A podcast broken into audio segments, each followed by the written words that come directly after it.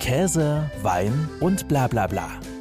Der Genusstalk mit Johannes Querin. Zeit spielt eine ganz große Rolle in der Zubereitung, äh, vor dem Essen, während dem Essen, für die Verdauung, für die Sättigung, für den Aufschluss der Nährstoffe. Als Ernährungswissenschaftlerin berät sie in ihrer eigenen Praxis Menschen in allen Fragen rund um die Ernährung. Daneben ist Dr. Petra Forster Gründungsmitglied des Qualitätszirkels Essentia und Dozentin an der Universität Hohenheim. Sie sagt, Essen ist mehr als satt werden. Was das genau bedeutet, darüber sprechen wir heute im Genusstalk. Herzlich willkommen, liebe Petra. Danke für die Einladung, Johannes. Das Gerne. wird ein schöner Abend. Ja.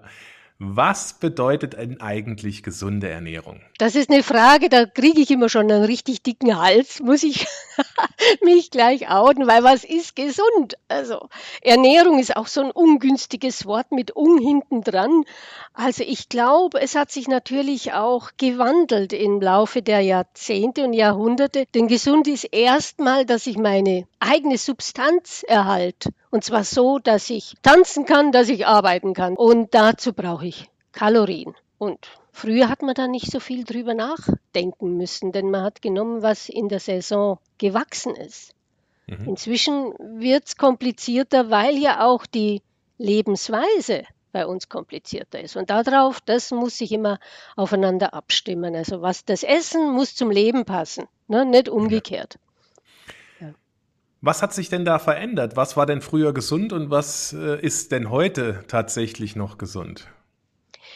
Ja, früher hat man zum einen, ich habe, wenn ich so meine alten Kochbücher von meiner Oma anschaue, dann steht da drin, dass eine gute Hausfrau die Quellen ausfindig machen muss, ne, wo es den besten Hasen gibt, wo es den besten Endivien gibt. Also das heißt, man hat gesund schon mal beurteilt nach Küchentechnik also nicht nach Inhaltsstoffen.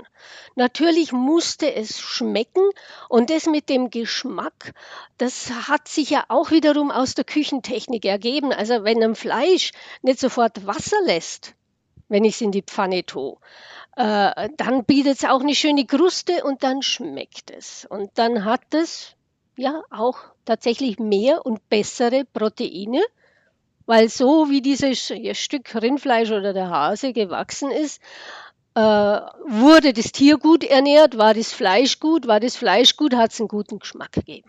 Ne? Und dann hat es allen geschmeckt und dann habe ich auch keine Sorgen gehabt, weil wenn es den anderen gut schmeckt, was ich gekos, äh, gekocht habe, dann ist man glücklich, dann laufen schon die Verdauungssäfte.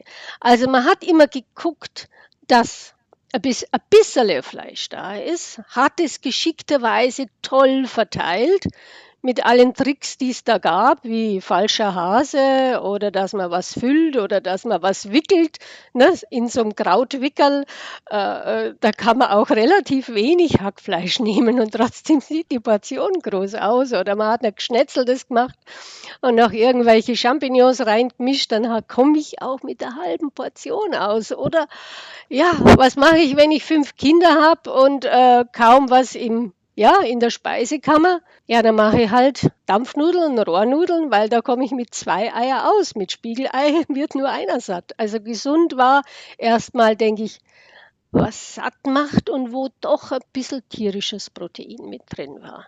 Nur so ja. als Ergänzung hat man das klug kombiniert. Also weniger war damals mehr weniger war mehr, ja. Alte Kochbücher zeigen, also ein Pfund Fleisch war auf alle Fälle ein Sonntagsessen für vier Leute. Ne? Mhm. Und weiß man auch inzwischen ernährungsphysiologisch, das Protein kann am besten verwertet werden, wenn es verteilt wird.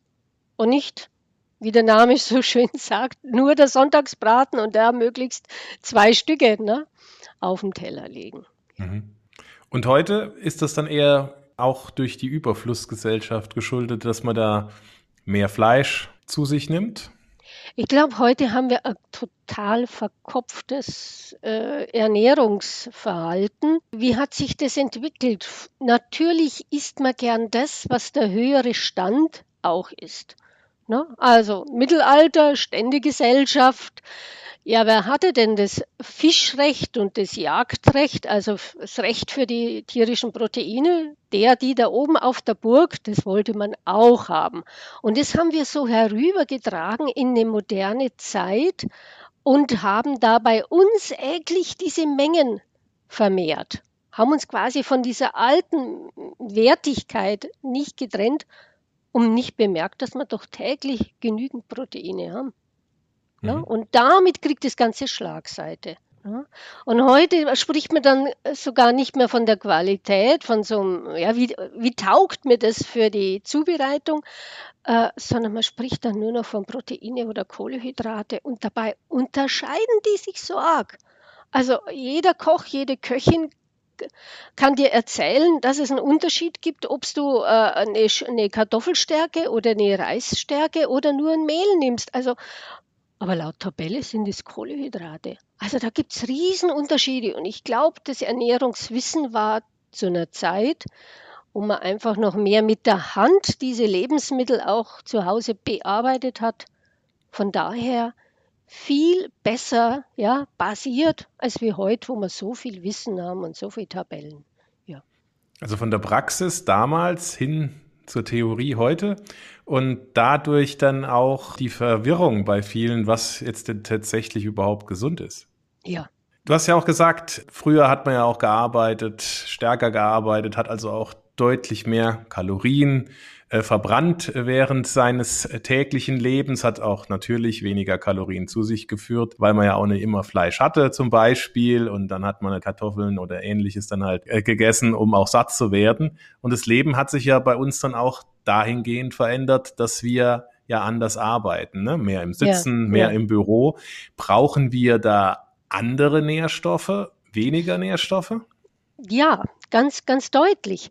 Denn je mehr ich mich bewege, vor allen Dingen im Freien, desto mehr Fett kann ich essen. Weil Fett als Molekül hat quasi kaum Sauerstoff und letztendlich müssen alle Lebensmittel ja in uns auch verbrannt werden. Also man braucht da auch für die Oxidation der Nährstoffe Sauerstoff. Und wenn ich im geschlossenen Raum sitze, das merkt jeder, gerade wenn jetzt mehr Leute in einem Raum wären, wie die Luft schlechter wird und wie man müder wird, also wie quasi die Leistungsfähigkeit sinkt, wenn der Sauerstoff weniger wird.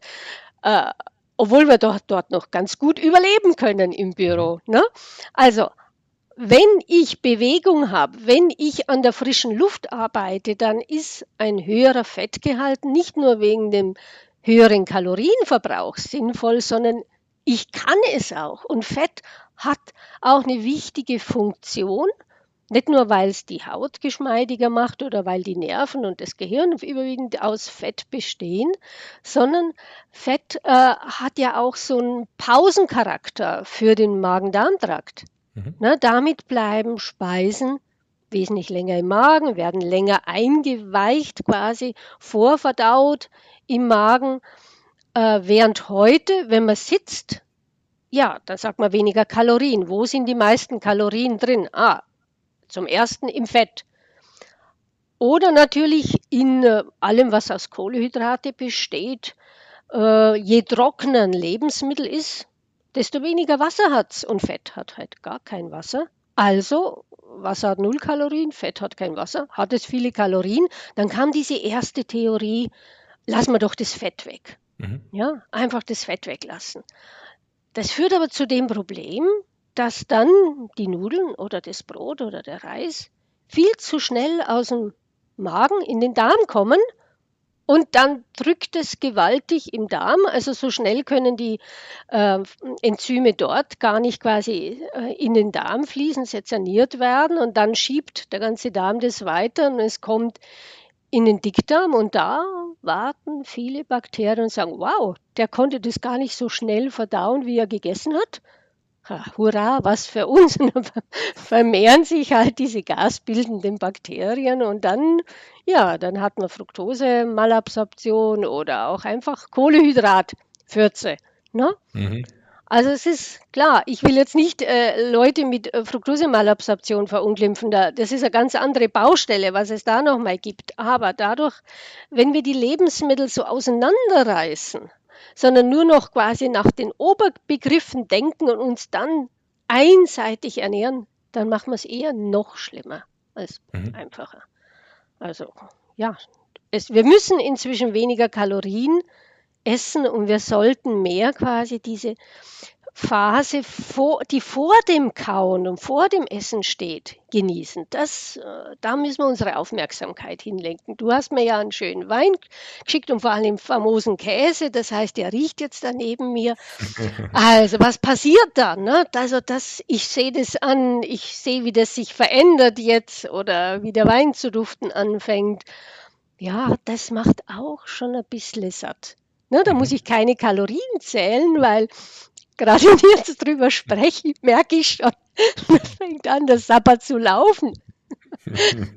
ja, es geht auch mit anderen Lebensmitteln. Erzählen Sie jemand was von Zitronen, ja, und schon wird der Mund feucht, ja. ja. Und da fließen unheimlich viel Verdauungssäfte und das sättigt auch, weil natürlich der Saft auch Volumen ist. Also es wäre besser, als wie über Kalorien und Fette und Eiweiße zu sprechen. Mhm. Also kommt es auch auf die Mischung und Zusammensetzung der Mahlzeit an, um besser satt zu werden und auch länger satt zu bleiben?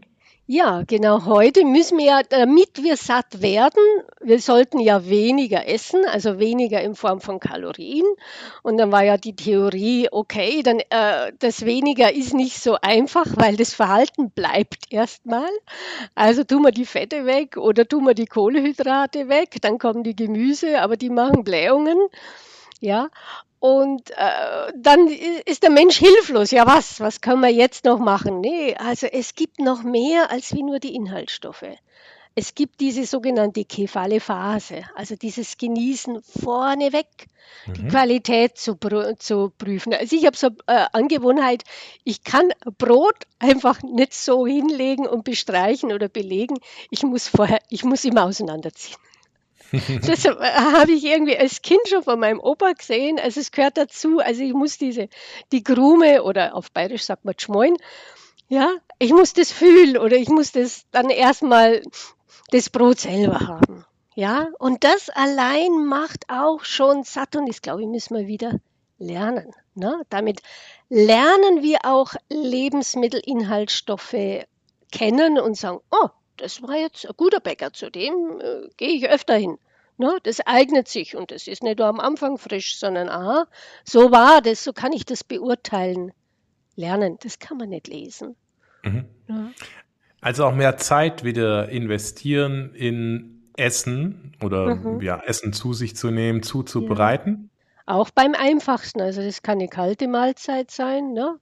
nicht nur das Kochen, das dann eine ganze Stunde braucht, sondern allein schon bei so einer Brotzeit, ja, kann ich auch die Zeit, die es einfach braucht fürs mhm. Essen, mhm. genießen. Ja, und die Menge, wie spielt die denn heute eine Rolle? Also muss ich, sollte ich natürlich auch drauf achten. Trotzdem. Ja, also aus ernährungswissenschaftlicher Sicht sagt man ja, okay, ab 350 Gramm, alles ne, in Studien belegt, ähm, dehnt sich, äh, sind die Dehnungsrezeptoren im Magen so dann in Anspannung, dass es auch einen Reiz hochgibt ins Gehirn zum Hypothalamus und, das, und zum Sättigungszentrum und es sagt, ah, gedehnt bedeutet, ist was angekommen, jetzt können schön langsam die Sättigungshormone, das Grelin und so weiter ausgeschüttet werden. Aber dazu braucht es quasi, bis ja sich auch das, was ich gegessen habe, im Magen noch einmal weitet, braucht auch eine gewisse Zeit. Ne? Mhm. Es muss ja eingeweicht werden mit diesen. Darum ist es also wichtig, dass diese Säfte fließen. Mhm. Nicht nur, dass ich was trinke, sondern die Verdauungssäfte bewirken dass das noch viel mehr zerteilt wird und dass die Moleküle sich quasi so aufdrehen und ich es mir nicht hinterher am Bauch drückt, ne, mhm. sondern langsam, langsam die Sättigung kommt. Zeit spielt eine ganz große Rolle in der Zubereitung, äh, vor dem Essen, während dem Essen, für die Verdauung, für die Sättigung, für den Aufschluss der Nährstoffe. Ja. Ist es denn von Mensch zu Mensch dann auch unterschiedlich, wie ähm, zum Beispiel, wie schnell jemand auch was verdaut, wie schnell er Nährstoffe aufschließen kann, wie schnell er das auch äh, in Energie umsetzt und ähnliches? Ja, zum einen äh, denke ich, ist es durchaus von meinem Alltag abhängig, wie schnell ich esse. Das merke ich schon auch bei mir. Ich bin eigentlich ein Langsamesser, aber in letzter Zeit habe ich öfter mal bemerkt, dass ich es einfach schneller runterziehe wie früher. Ja, der Stress beeinflusst, dass man schneller isst.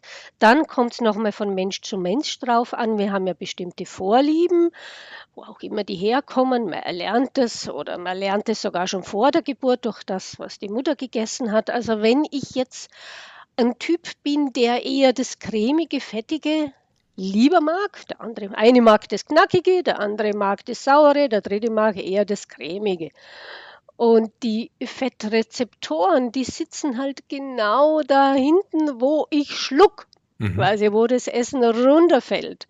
Und dieser Rezeptor will ja immer quasi, dass da was drüber streichelt.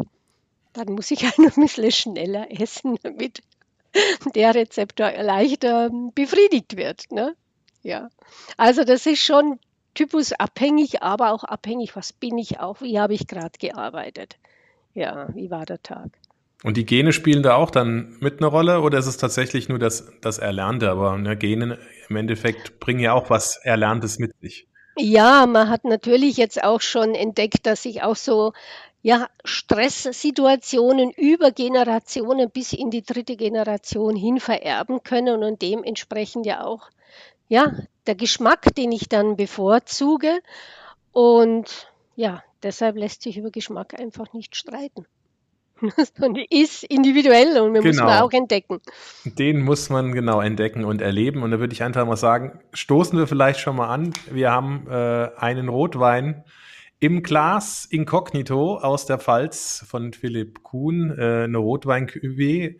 Inkognito deswegen, weil die genaue Rezeptur streng geheim ist. Genau, ich habe schon geguckt, das, ist, das Etikett verrät nicht viel. Richtig. Zum Wohl, Petra. Zum Wohl. Ja, man hat so ein Kirschenaroma, also ja, ist, ist genau. schon ein, mhm. ein kräftigerer Rotwein trotzdem. So wie ich mir den gewünscht habe. Ja. Samtig, ja. Und passt auch sehr wahrscheinlich, ich hoffe, äh, gut zu den zwei Käsen. Einen Oise mhm, mhm, und äh, einen Brillant Savarin. Ja, da lässt sich natürlich auch gut drüber reden. Und äh, diese zwei Käsesorten sind ja sehr unterschiedlich. Ne? Ja. Sollen wir gleich weiterreden über den Käse? Ja, klar, gerne. Ja? Ja. So, der Brillant Savarin, also zum einen war das natürlich ein famoser Koch und der Brillant Savarin, den hätte man ja gerne äh, in der EU verboten, weil er, ich weiß nicht, ob du die Geschichte kennst. Nee, das weiß ich nicht. Ja, wir haben ja so schöne Kategorien also Kategorien von Frischkäse, Weichkäse, Schnittkäse, Hartkäse und dieser Brillant Savarin, der hat da nicht hineingepasst. Mhm. Eigentlich ist es ein Frischkäse, aber ein Frischkäse, der muss trotzdem eine bestimmte Menge an Fett oder an Trockensubstanz mitbringen und da weicht der Savarin stark davon ab. Also nichts für diese ganze Kategorisierung. Dann hat man gemeint, den den verbietet man. Ja. ja. Und ich bin auf den draufgekommen. Erstens mal habe ich mich tatsächlich belesen gehabt und dachte, ah, interessant, weil der Käse hat eigentlich 60 Prozent Fett in Trockenmasse.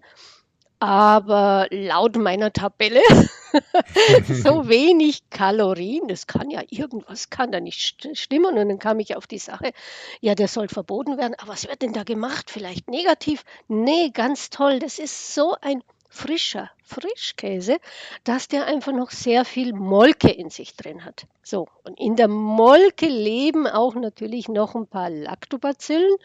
Ja, das heißt, der Käse ist nicht lange haltbar. Ja. Und er wird dann von so ähm, Penicillium-Bakterien quasi überwuchert, so wie ein Camembert. Mhm. Der den auch dann schön, eigentlich soll er ein bisschen pelzig sein, den wir jetzt heute da haben. Der ist noch sehr, sehr, sehr frisch. Das ist noch richtiger Frischkäse. Und aufgrund des hohen äh, Molkeanteils, der hat quasi pro 100 Gramm höchstens 25 Gramm Trockensubstanz. Mhm. So. Und der Fettgehalt, der wird ja auf die Trockensubstanz bezogen. Ja. Also, Käse 100 Gramm, ein Viertel davon ist eigentlich nur trocken. Jetzt nimmst du 60 Prozent von 25. Ja, das sind so 13 Gramm Fett, das ist ja nichts. Mhm. Und dadurch, dass er auch noch so feucht ist, also verbindet sich das Fettige mit dem Feuchten, der ist cremig. Ja, der, der, der schmeckt, als wie wenn er wirklich so ein ganz fetter Doppelrahmen Frischkäse wäre. Ist er aber nicht. Mhm. Ne? Und ich hatte den entdeckt, weil ich stand gerade vor einer Käsetheke und dann kam eine Frau und hat mit der Verkäuferin gesprochen und gesagt, ja, sie braucht einen Käse, also für ihren Mann und der hat dies und jenes und ganz wenig Fett. Und dann hat die liebe Dame äh, der Kundin eben so einen 30-prozentigen Gouda empfohlen. Und Gouda ist ein Hartkäse, ne? das heißt, die Hälfte bis drei Viertel besteht aus Trockenmasse. Und dann habe ich gesagt, da habe ich erst geschluckt, dachte ich, sollte ich mich jetzt einmischen? Soll ich jetzt was sagen? Dann gesagt, ich könnte Ihnen was empfehlen, wenn Sie möchten. Und dann, weil der ist, der ist nicht immer zu kaufen, weil er nicht so lange haltbar ist. Das ne? stimmt, ja. Wegen der ähm, hohen Molkeanteil. Also hat man nicht immer in der guten Qualität, aber da lag halt gerade so ein ideales Stück und dann konnte ich mich nicht zurückhalten und musste den empfehlen. Ja. Magst du ihn äh, lieber, wenn er etwas reifer ist? Du sagst ja, er ist ja nicht so lange haltbar, aber er wird ja, wie du auch so gesagt hast, er kriegt ja einen, leichten Pflaum. Rinde ja, also, also er muss schon, einen, muss schon einen Pflaum haben und das ist auch ein Qualitätskriterium. Wenn der Pflaum tatsächlich da ist, er wird dann ähm, noch mal ein bisschen ungünstiger im Geschmack, schon leicht bitterlich, wenn dann auch quasi Rotschimmelbakterien noch mal draufkommen, die man zum Beispiel bei dem Epos hat. Also die beiden darf man, sollte man nicht zusammen lagern Das gehört auch noch dazu. Ja. Genau, aber ich mag ihn auch lieber, wenn er ein bisschen kräftiger wird. Und das, wie du gerade auch äh, beschrieben hast, passiert ja durch, durch ein paar Tage äh, längere äh, Lagerung und dann kriegt er halt ein bisschen strengeren Geschmack, als er jetzt tatsächlich so schmeckt, wenn er ganz frisch ist. Ja, und dann entsteht ja unter quasi der Schimmelschicht, äh, wird er schon ganz flüssig nochmal, ne? Mhm. Flüssiger, mhm. cremiger, weil die Bakterien eben uns schon Verdauungsarbeit vorwegnehmen. ja. ja und lassen hint, hinterlassen Aroma. Das heißt, es ist toll, wenn man den Lebensmitteln Zeit lässt. Ne? Sie schenken uns da Genuss dafür. Ja. Mhm. Und im Verhältnis jetzt der Epos, wie äh, kam es zu der Wahl? Wie kam es zu der Wahl? Ja, ich war auf einer Slowfood-Veranstaltung. und da war ein ganz toller Käsesommelier und der hat verschiedene Käse vorgestellt, auch den Epos und ne, also ein ideales Stück gehabt und dann auch dem, dem passenden Grappa oder Marc de Bourgogne noch dazu. Also herrlich, seitdem halte ich Ausschau nach dem Epos. Ja, genau, der ist ja mit äh, Marc de Bourgogne äh, affirmiert, normalerweise ja, auch. Ja, ne? ja, ja. Genau, ein sehr leckerer Käse, beides äh, ist lecker und ich hoffe, wie gesagt, er passt ja. auch zum Rotwein. Ja, verträgt er durchaus, ja. Mhm. Du, du kanntest ihn also auch schon. Ja, ja, ja, ja, ja, ja. Mhm. Also Brillant Savarin ist für mich auch ein herrlicher äh, Frühstückskäse. Genau, weil er leicht mhm. ist, ja. Ein bisschen ja, Walnüsse also, noch dazu verträgt genau. er ganz gut, ja. Mhm. Also ein gesunder Käse, den man durchaus auch genießen kann. Ja, vor allen Dingen, wir haben ja da noch lebendige Bakterien drin. Ne? Mhm. Also diese probiotischen Bakterien und in unserem Magen-Darm-Trakt, da gibt es übrigens ein ganz tolles Buch zur Bakterienwelt von Bernhard Kegel, wenn ich das einfließen lassen darf. Mhm. Ähm, die Herrscher der Welt. Mhm geht nicht um Politik, es geht um Bakterien. Wo, äh, und da hat er jetzt auch ein zweites Buch, also quasi eine Zusammenfassung des Erstlingswerkes gemacht, wo er beschreibt, also wie wir denn besiedelt sind, die Haut, der, der Magen, Darmtrakt sowieso, aber alles in der Natur und wie wir eigentlich nur eine, ein großes Team wären hier auf der Welt. Und hier mit dem Käse habe ich das auch. Ne? Wenn die meinen Darm besiedeln, Mhm. Äh, der Mensch hat ja, ja schon immer versucht, Lebensmittel haltbar zu machen und musste dann selektieren, ist es jetzt verdorben, äh, schadet es mir oder sind da Bakterien, die, ja, wo wir quasi so ein Joint Venture machen. Ne? Mhm. Ich lasse die ein bisschen da drauf wachsen, dann bauen die mir den Milchzucker ab, dann vertrage ich das besser, damit wird es aromatischer, es fließen mehr Verdauungssäfte, die Bakterien dürfen ein bisschen mitessen und sie und unser Immunsystem, hochbrisantes Thema, hat gelernt, mit diesen quasi Bakterien zu leben und gesagt, okay, du darfst auch in mir wohnen und spaltest da in meinem Darm nochmal den Milchzucker ist eigentlich genial. Also es ist, also wir müssen dieses Leben in uns auch immer wieder erneuern und deshalb eben lebendige Lebensmittel kaufen und essen und nicht so in Plastik eingeschweißt oder mit Konservierungsmittel quasi äh, in den Stillstand gebrachte Lebensmittel. Ja. Mhm. Also tatsächlich lebendig. Kaufen. Lebendig, ja, ja. ja. Ähm, in deiner Praxis bist du ja äh, auch oder bietest du ja Ernährungsberatung und Ernährungstherapie an. So steht es zumindest ja, auch auf deiner ja. Webseite. Worin liegt denn jetzt da der Unterschied zwischen Ernährungsberatung und Therapie? Also zum einen gibt es auch im äh, Sozialbuch dazu zwei Paragraphen. Paragraph 20 wäre jetzt eine Ernährungsberatung für Gesunde. Bei einer Ernährungsberatung für Gesunde gibt es von der Deutschen Gesellschaft für Ernährung bestimmte Empfehlungen zu Fett, Eiweiß, Kohlehydrate. Ne? Mhm. Also da geht es um die gesunde Ernährung im Allgemeinen. Ernährungstherapie ist oh, da ist schon was passiert. Mein Blutzucker ist zu hoch und nicht nur vorübergehend oder ich habe erhöhten Blutdruck oder ich habe auch noch Harnsäure erhöht oder drei Dinge gemeinsam oder ich habe eine schlimme Krebserkrankung, kann im Magen-Darm-Trakt, kann das alles nicht mehr verdauen.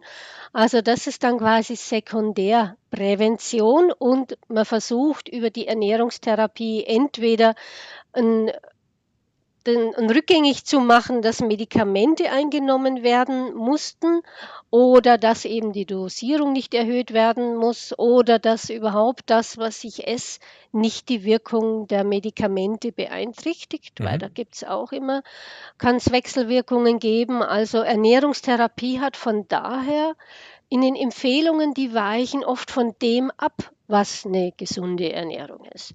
Da muss ich manchmal die Ballaststoffe rausnehmen oder ich muss den Proteingehalt vielleicht auch halbieren oder dritteln. Ne? Mhm. Eben passend zu der Stoffwechselleistung, die der Klient noch hat oder der mhm. Patient.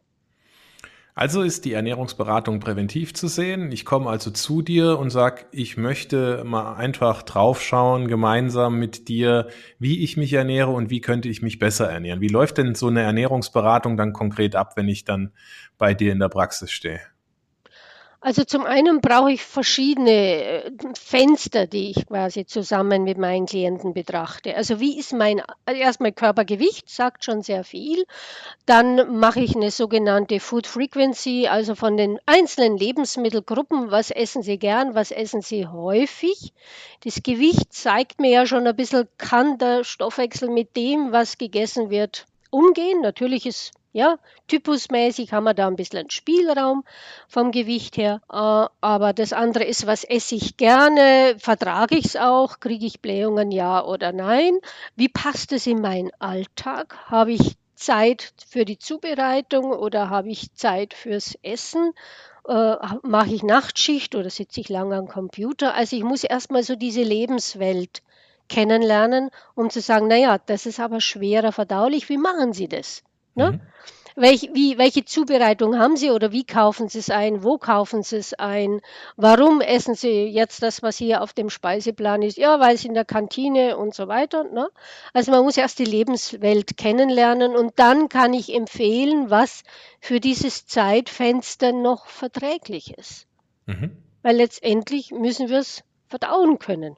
Mhm. Und es hängt schon ziemlich davon ab, zu welcher Uhrzeit und ja, mit welcher Geschwindigkeit ich was essen kann oder muss. Gibt es dann auch dann konkrete Empfehlungen von dir, was auf dem Speiseplan für die nächsten Wochen und Monate vielleicht stehen sollte? Ja, also ich fange doch am, am Anfang gehe ich nach den Vorlieben äh, meiner Kunden, weil ganz ehrlich, Verhalten ändert sich nicht so schnell. Man sagt, was fällt Ihnen am leichtesten? Jetzt versuchen wir erstmal das zu optimieren, was Sie quasi schon so im Handgelenk haben. Ne?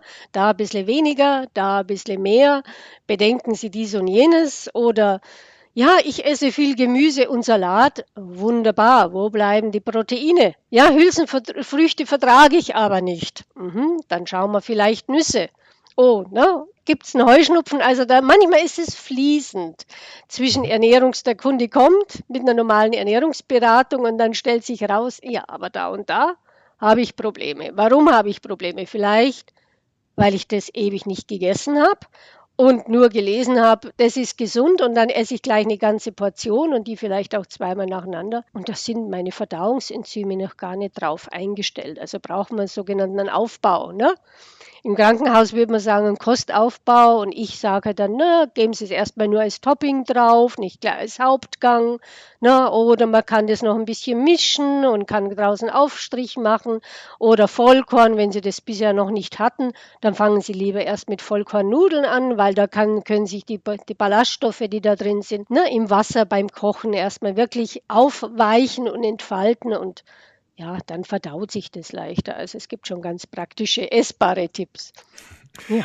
Die Menschen, die zu dir kommen, ähm, wollen die äh, auch abnehmen oder geht es einfach nur darum, dann auch gesünder zu äh, leben, gesünder, sich gesünder zu ernähren? Ja, das ist sehr gemischt. Es kommt natürlich darauf an, welche Kooperationspartner man hat. Also ich habe jetzt überwiegend Kardiologen, die mit mir zusammenarbeiten und da hat man halt das äh, Spektrum, was führt zu Bluthochdruck oder was macht äh, Herzproblematik, Herzinsuffizienz, Übergewicht, äh, dann Nierenerkrankungen sind sehr häufig dann auch. Ja, und dementsprechend kommen die Kunden und ist dann das Beratungsrepertoire.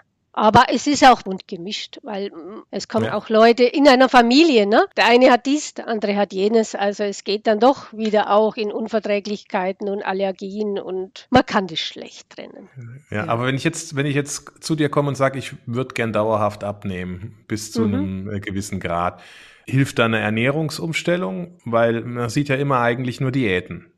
Ja, also Ernährung allein kann nicht helfen. Es muss ja auch der Verbrauch dazu Ne? Und es muss auch die Machbarkeit dazu. Also das heißt, wie viel Zeit habe ich, um mich zu bewegen? Was bin ich überhaupt für ein Typ? Also es gibt welche, die sind von Haus aus einfach ein bisschen ruhiger, was ja auch sehr angenehm ist. Aber dann muss ich sagen, okay, dann kann ich jetzt nicht nur rein nach, ich bin so groß und so alt, also habe ich eigentlich diesen und jenen Kalorienbedarf. Nee, bei mir, also in dem Moment, äh, wo ich merke, ich nehme da leichter zu, dann habe ich halt einen niedrigeren Kalorienbedarf, da ist ja eine, eine Spanne da. Also das muss man erstmal vermitteln. Wo stehe ich mit meiner Zufuhr? Ah, jetzt esse ich aber gerne. Ich esse auch gerne viel. Also was gibt es für Tricks, um die Menge vielleicht zu behalten? Oder ja, einfach Regeln, ja gut, wenn ich so leicht zunehme, dann darf ich halt nicht jeden Tag Käse zu meinem Abendbrot essen. Da muss ich dazwischen auch nochmal entweder so einen leichten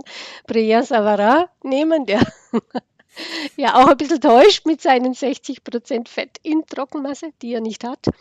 Oder ich mische dann auch und sage, ah, es gibt noch einen herrlichen Knie äh, Schnittlauchquark oder ein Tzatziki dazwischen ne? oder einen Linsenaufstrich und sowas, damit eben nicht die äh, Hauptbrotbelag jetzt der Käse wäre. Weil ich persönlich vertrage halt nicht so viel wie mein Bruder, der anscheinend die gleichen Gene hat, aber trotzdem ja so eine Zaunlatte ist. Und dann kann man das ausprobieren. Ja, ja also da machen es dann die Gene schon aus, ob ich schneller zunehme oder äh, weniger Kalorien verbrauche ja, oder was auch immer. Es ne? können die Gene sein, es kann aber genauso die Darmflora sein. Also die Darmflora erwerben wir uns ja quasi schon mit dem Krankenhaus oder einfach mit den ersten Lebensmitteln, die man aufnimmt, also an der Mutterbrust und was im Haushalt da ist. Und das ist schon zufallsbestimmt, welche Bakterien tatsächlich und sich dann etablieren also festsetzen in meinem Magen-Darm-Trakt.